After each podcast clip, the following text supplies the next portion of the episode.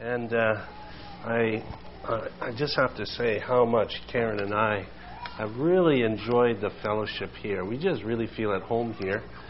Um, you've made us feel very welcome, and thank you very much for that. We really appreciate the time with you folks. Um, I, we, we just really uh, messed up on, on Sunday night. My wife was sleeping on the job, and um, normally we, we set up a little table at the back of the, the chapel during a missionary report and with a few knickknacks on it and things from Botswana and South Africa. So um, in lieu of not doing it Sunday night, we've done it tonight.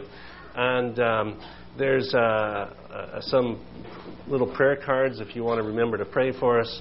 And also, occasionally I send out a, it's supposed to be a quarterly newsletter, but it's more like an annual thing.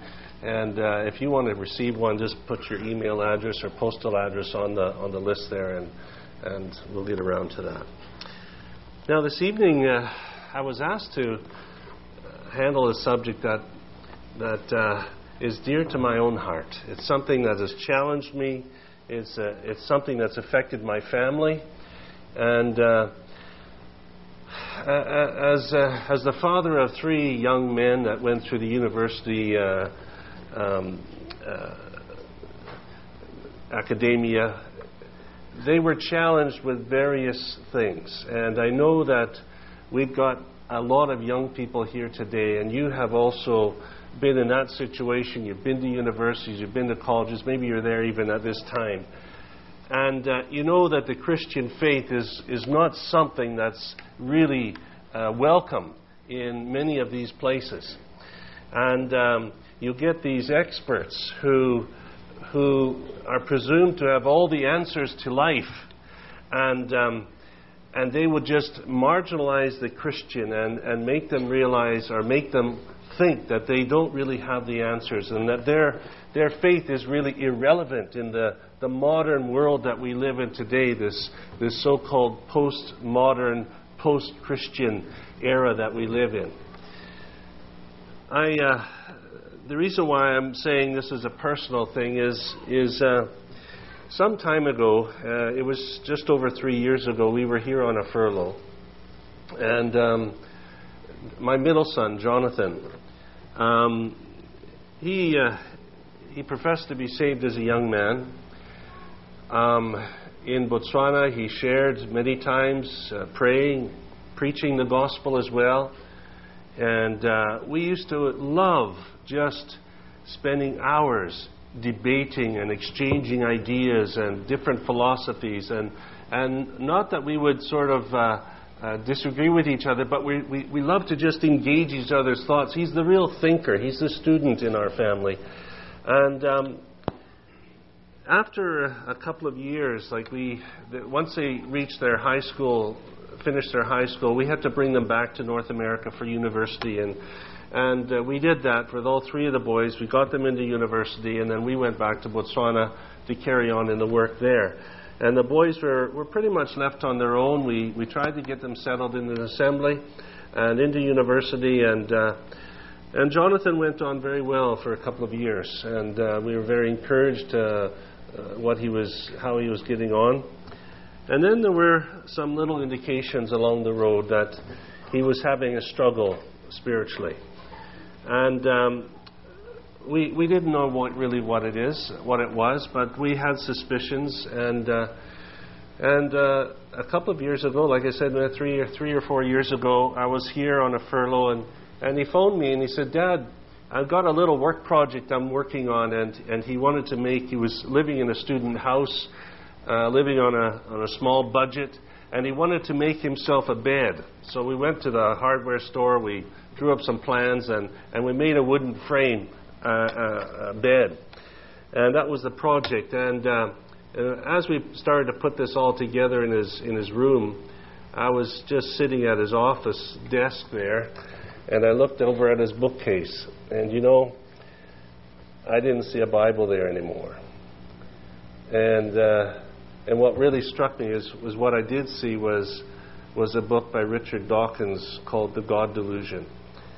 And I think university students at times are targeted, if they're Christians, they are targeted by the professors to, to try and, and drive them from their faith.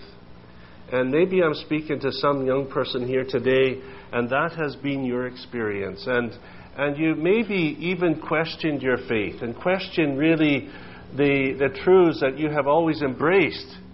And now you've been surrounded and overcome by these so called experts who seem to have all the answers, and they can perhaps um, outsmart you in many ways. And I'm not saying that they have that they're all wrong. Uh, many of them are very, very uh, good and they're right. But I want to say this that there are questions that the evolutionary way of thinking does not answer. Serious questions. And I want to challenge you tonight, and I would like you to take these questions home yourself. And the next time you are challenged, listen, you don't have to give the answers always. And these guys like to put you on the spot and say, listen, what do you think? How do you answer this? Well, listen, throw it back to them. Let them come up with an answer. And I've got three questions that I found that the, the, the, that evolution cannot answer. And we're going to look at those, those questions tonight, and, and I just pray that the Lord will give us help just to look at these things and, and to learn something from it. Now, the, the first thing that we're going to do is we're going to look into our Bibles, and here's the verse. We're going to look at three different verses tonight, but this is the first one. And this is, this is really going to introduce my first point, and I would like to just read that to you right now. This is 1 Peter chapter 4, verse 19. And if you don't have your Bible with you, you can just read it from the screen at the top here. Wherefore, let them that suffer according to the will of God. Now, that's a very interesting phrase. Suffering according to the will of God Wherefore, let them that suffer according to the will of God commit the keeping of their souls to Him in well doing as unto a faithful Creator. 1 Peter chapter 4, verse 19. Now, the very first question that I would like to present to you tonight is this question that has really stumbled those who have chosen to follow evolution. And that is what is the purpose of life? What is the purpose of life? Now, that is a, a tremendous question that needs to be answered. And you know, when a person becomes a Christian, one of the greatest blessings that he enjoys as a believer is to come to the knowledge of this that there is one seated in heaven that has absolutely all the details of my life under control and that there are no accidents with God. He has a purpose for my life.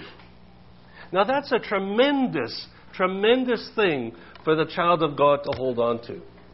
And it especially is tremendous when you go through difficulties in life. Now, you see, when you are, when, when everything is going hunky dory, and you have no problems, it, it really doesn't matter what you believe in one sense because it's not tested.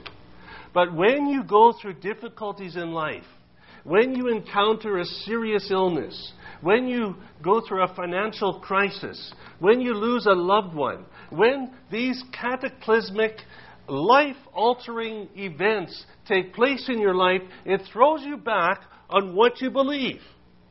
It throws you back on something that you need to find hope in and find support and strength in. And you know, it's, it's just a, a wonderful thing as a Christian to be able to know that whatever crosses my path, I know that there's a God in heaven who loves me and He's kind.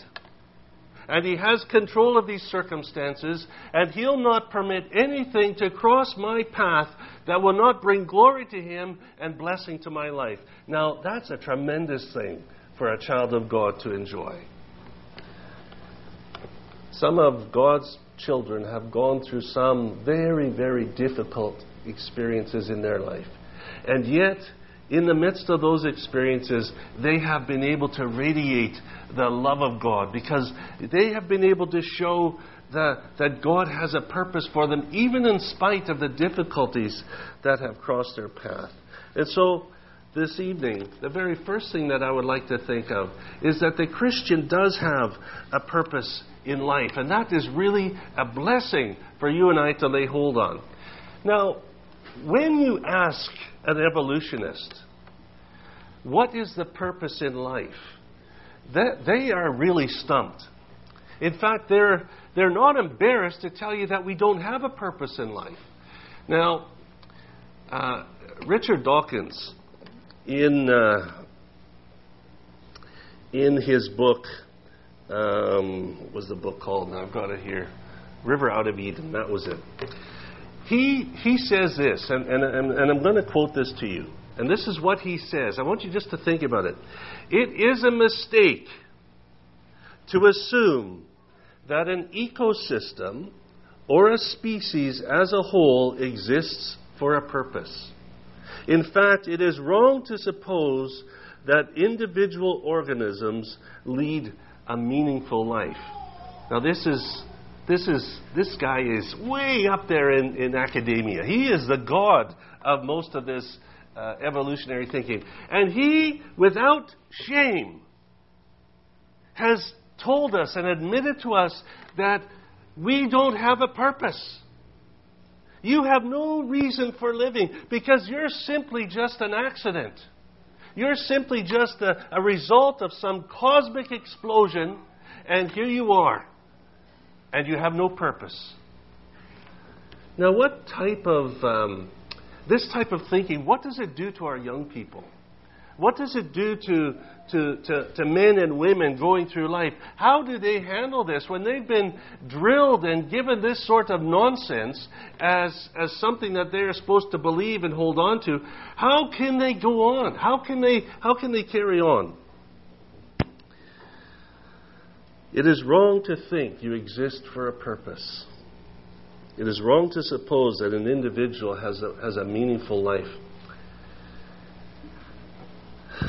Some months ago in Cambridge, Massachusetts, Mitchell Heisman, a 35 year old, went to the steps of the Memorial Church at Harvard University. And in front of a busload of tourists, he took out a gun and shot himself in the head. And he left probably the longest suicide note in history on the internet 1,900 pages was his suicide note. And in his note, Heisman, he goes on and on about the hopelessness of humanity. He saves his sharpest criticism for the Christian God and the Bible. And uh, he says that he, he attacks the Bible that it has is a book of fables and it lacks any scientific evidence. And he fills the pages of his suicide notes with quotes from humanistic scholars like the uh, professor uh, Richard Dawkins. And his note ends in complete hopelessness and despair. And Heisman states this, and he says this Life is meaningless and not worth living. And his basis is that if we are the product of evolution, we are nothing in the universe of nothing. And Heisman stands as a testimony to atheism and what it breeds and the type of lifestyle that it brings. Evolutionary thinking, it, it, it, it produces nothing but hopelessness and despair. A person comes to realize, you know, uh, that if he comes under the understanding that he's just an accident of nature and that life is pure chance and that our sense of self worth is, is really pointless, it, it is easy to see that if you believe this, to come to the conclusion that there is no reason for living, there is no purpose in life. But I want to tell you this evening that God created every one of us with a purpose. He has a plan for you. And if you're a young person here today and you have your whole life ahead of you, I want to just encourage you and I want you to understand that God has a great, great, great plan for you. And He wants to use you and bring glory and honor to His name. And He wants to bless you. And He wants to make you a blessing to other people. But He has a purpose. Now, the next time you come across an evolutionist, ask him, What's the purpose in living? What's your purpose? What is it that drives you? These guys, they don't have the answers. They don't have the, the, the, credentials actually to, to know how to live a normal, successful life. Richard Dawkins is on his third wife. These are men who don't know how to keep their own family together. And yet they want to tell us how the whole universe works. It doesn't work. You see, the Bible has a plan and a purpose for yours and for mine. Now, aren't people really asking that question today? When you rub shoulders with people today, are they really asking that question, what is the purpose of life? Are they asking?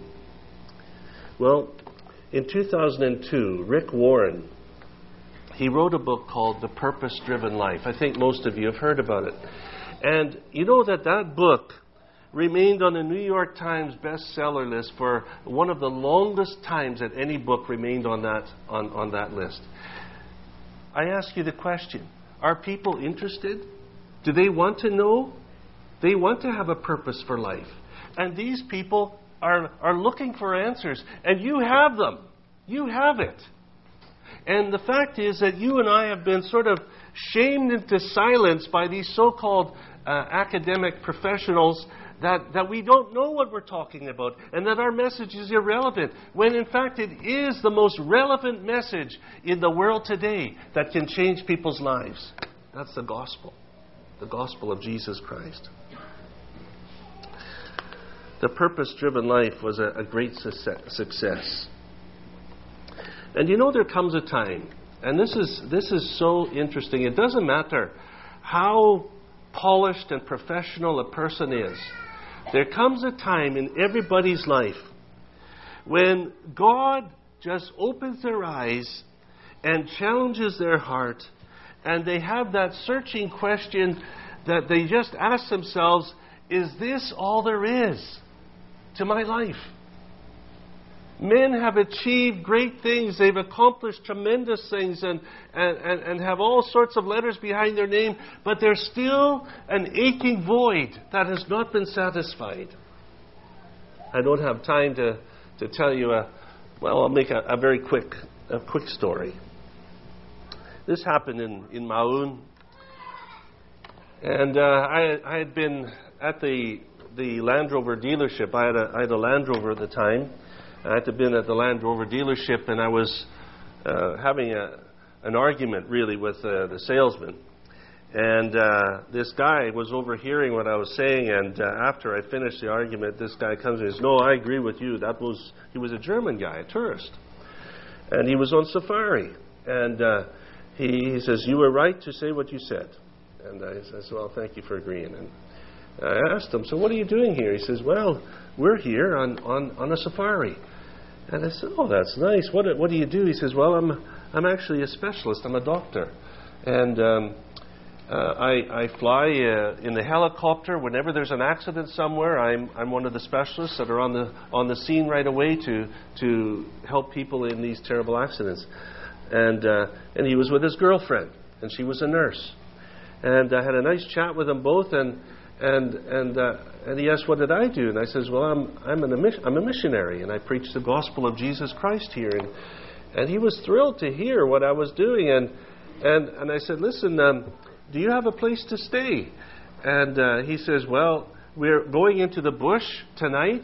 And when we come back in three nights, I don't have a place to stay, and and I would I would like to stay with you. And I says, well, you'd be most welcome to stay with us, and um, and uh, we look forward to seeing you. So three days came by, and we were in the, bu- in the middle building our, our chapel at the time, and it was a Saturday afternoon, and, and Dan in Galuka, my colleague, and I were at the plot there working away on the chapel, and, and sure enough, this Land Rover pulls in, and there he comes out, and, and this big German guy, and strong accent, and uh, and he wanted to see what we we're doing, and he was so thrilled, and and so uh, he came with us that night, and. Um, and he stayed with us that night. We had a long conversation. The next day, he came with us on a Sunday to the meetings, and he watched what was going on, our big Sunday school, and he saw what was happening. He was just enjoying the children. And that afternoon, we sat, we had lunch together, and then we sat in the swimming pool. It was a hot, hot day. We sat in the swimming pool. And he said this He says, You know, Sid, I'm a very successful man. And I've got a lot of money. But I don't have what you have. I don't have what you have. I want to have what you have. You see, he comes from this Western Europe, post Christian era, but he's a hungry soul. And he knows that the world, what it has to offer, doesn't satisfy. It won't bring real satisfaction to his heart. And once he saw the true gospel, he realized this is what I want. Now, Mark Frank is his name. He's still not saved. We went to visit him in Germany a couple of years ago. He's since left that girl and he's married another girl. And uh, we've been to visit him and his, his, his wife. And they're still seeking. And we're trying to bring the gospel to them as, as the Lord opens the door. You see, men and women are seeking for answers to this. And you know, it, it's not just for some poor savage in, in South Africa or Botswana, it's for some poor savage that lives in the in, in Fort in, in, in, in, in Fort Lauderdale. You know, is there any difference really when you think about it? Is there any difference between a disheveled derelict who's just going around from one pleasure to the next pleasure just to satisfy himself? Is there any difference between him and the well dressed businessman that is just going from one business conquest to the next business conquest, seeking to, to, to, to fill that aching void in his heart? There's no difference. They're all missing out because they haven't got the purpose in life. They don't have the answer. And you, dear believer, you have it and I have it in the Lord Jesus. So, the first question today is what is the purpose in life? Now, let's look at, at, the, uh, at another reading here. We read this on Sunday, but let's look at it again Romans chapter 2, and it's verses uh, 14 and 15. For when Gentiles who do not have the law by nature do the things in the law, these also, not having the law, are a law to themselves, who show the work of the law written in their hearts, their conscience also bearing witness, and between themselves their thoughts accusing or else excusing them. Now, that's a little bit difficult to understand. Now, I'm going to read it to you in the message translation, and it's very interesting how they translate it. Just listen to me as I read it to you. This is the message. When outsiders who have never heard of God's law follow it more or less by instinct, they confirm its truth by their obedience. They show that God's law is not something alien imposed upon us from without but woven into the very fabric of our creation. There is something deep within that echoes God's yes and no, right and wrong. You see, if our worldview is based on evolution, we won't have an answer to this question How do I find forgiveness? The problem of guilt. Now, this is a serious challenge to evolutionists. They, they just don't know what to do with this. Because really, they don't have absolutes, you see. There's no such thing as right and wrong. There's uh, what might be right for you is not necessarily right for him. There's just no absolutes. And, and if that may be the case, then you can basically do what you want. And you should not have to ever feel guilty because there are no laws. We can just live like animals if that's really what we are. We're just a, a, a part of this ecosystem. We're just a, a bunch of cells that have been brought together. There's no conscience and there's no right and wrong. You just do what you want to do. You can live like an animal. Now, if our worldview is based on the ideas of evolution and that there is no God and no purpose, and we are nothing more than an accident of nature, it leads people into lifestyles that are destructive both to themselves and to other people. Consequently, people who live that way, they're plagued by guilt. And this is what happens. You can go to the psych ward in any hospital and you'll find people that, that are basically going crazy as a result of guilt, guilt complexes. People are doing all sorts of things to try and alleviate guilt, the things that they have done in the past that has troubled them, and they don't have an answer for it. Let me read you a letter that I came across that was very, very interesting. I want you just to listen to this letter. Dear Sir, dear Sir, I am nearly 42, married to a man I met when I was 15.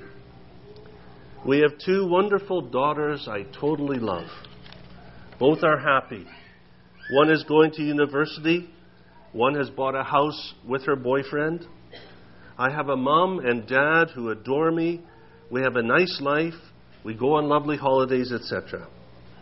So, why on a Saturday night am I writing an email to a total stranger? Maybe I want someone to tell me we all make mistakes, but mine has lasted many years. On January 28, 1992, I had an abortion. And since that day, I have been on a mission of self destruction. I had just gone back to work when I found out I was pregnant again, and I knew we couldn't cope. So I went to the hospital, and the doctors then, quote, sorted it out. After that, I came home, and my life utterly went downhill. I have constantly put my husband through hell with stuff that I have done. And yet each time he forgives me and tells me he loves me. How can he, with what I have done. Even after all this time, every September, when the child would have been born, I go into such a deep depression. I killed my child, my daughter's sibling, my mom and dad's grandchild. Who truly would ever forgive me? I'm not a bad person, just one who made such a catastrophic mistake which has affected every single day of my life since January 1992. Who truly would ever forgive me, she says.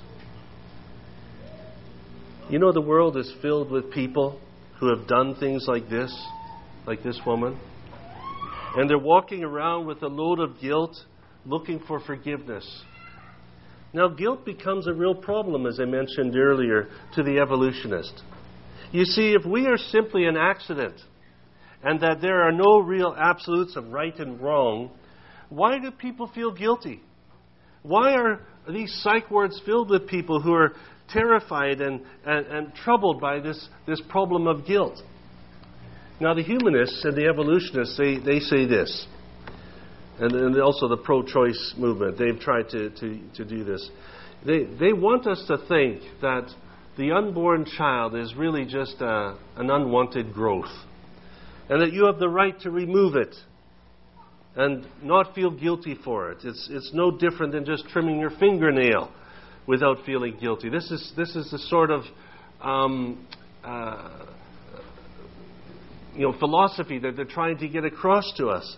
But the fact of the matter is this almost without exception, there is guilt that is experienced by the woman that goes through an abortion.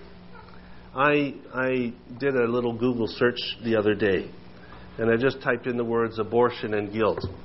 And I got 7,200,000 websites and articles dealing with that subject. It's a real thing, it's a real problem.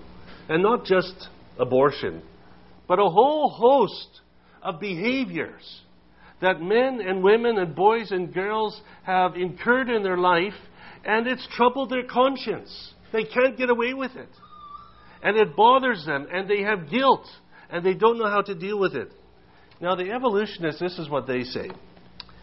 Their answer to the question of guilt is this is evolutionists would like to blame the Christians. They blame the churches for guilt. They say it's just you're just the product of growing up in a culture where we are taught that, the, that God and the Bible is the basis for, for morality and decision making. And so the evolutionists want to blame us, saying, listen, you guys are the ones always harping about sin and judgment, and, and you've just trained these people, you've brainwashed these people into thinking that there's a big boogeyman that's going to uh, judge these people for, for, for their activities. But you know what the evolutionists have overlooked, and we talked about this on Sunday, and that, and that is this. You can go to lost tribes that have had no contact with, with the developed world. They have had no missionary, no Bible influence, no evangelists, no church. And yet, in these lost tribes, they have a set of morals that are just as moral as, you, as, as what we would have here. They know it's wrong to steal. They know it's wrong to kill. They know it's wrong to sleep with that other man's woman. They know it's, these are wrong things. And the question that you and I can tell the evolutionists or ask the evolutionists, who taught them that? We weren't there. You can't blame us now, can you? The reason is this it shows from this passage that we just read, it shows the work of God has written it in their hearts. Just like the message is translated, it is woven into the very fabric of our creation. There is something deep within us that echoes God's yes and no and right and wrong. You see, God has given us a conscience. And that conscience, if we ignore it, it produces guilt. And there's no answer for that. And so the evolutionists have a real battle handling this question how do I find forgiveness? Now let's look at our last passage this evening, and with this we're going to close. Revelation chapter 20 and verse 12. And I saw the dead, small and great, stand before, standing before God and books were opened, and another book was opened, which is the book of life. And the dead were judged according to their works by the things which were written in the books. And so, my last question that I would like to answer those that would profess evolution is Is there justice is there justice in this world or in the next? Now, this is a problem for them. They, they have a difficulty with this. On January 13th, 1996, nine year old Amber Hagerman was abducted while riding her bicycle in Arlington, Texas. A neighbor who witnessed the abduction called the police, and Amber's brother, Ricky, went home to tell his parents what had happened. Four days after the abduction, a man walking his dog found Amber's body in a storm drainage ditch. Her killer was never found. And from that day, in 1996 to this day, that family has had to suffer at the hands of this unknown killer. That's how we have developed the Amber Alert. It came from her, from this young lady. Now, had that been you, there is no evolutionist that could ever come alongside and offer any words of comfort. Because they believe that we live in a jungle. And what happens, happens. It's the law of the jungle. And we have no recourse. There is no justice. There are no rules. There is no God. And there is no, there is no, there is no hope of justice. But I want to encourage you this evening with this tremendous fact that God one day is going to hold every single human being accountable. There is no one going to ever get away with it. God will one day bring everything and bring all this to justice. Those that have incurred these horrific crimes, they will get their, their, their day, and God will judge them in the end.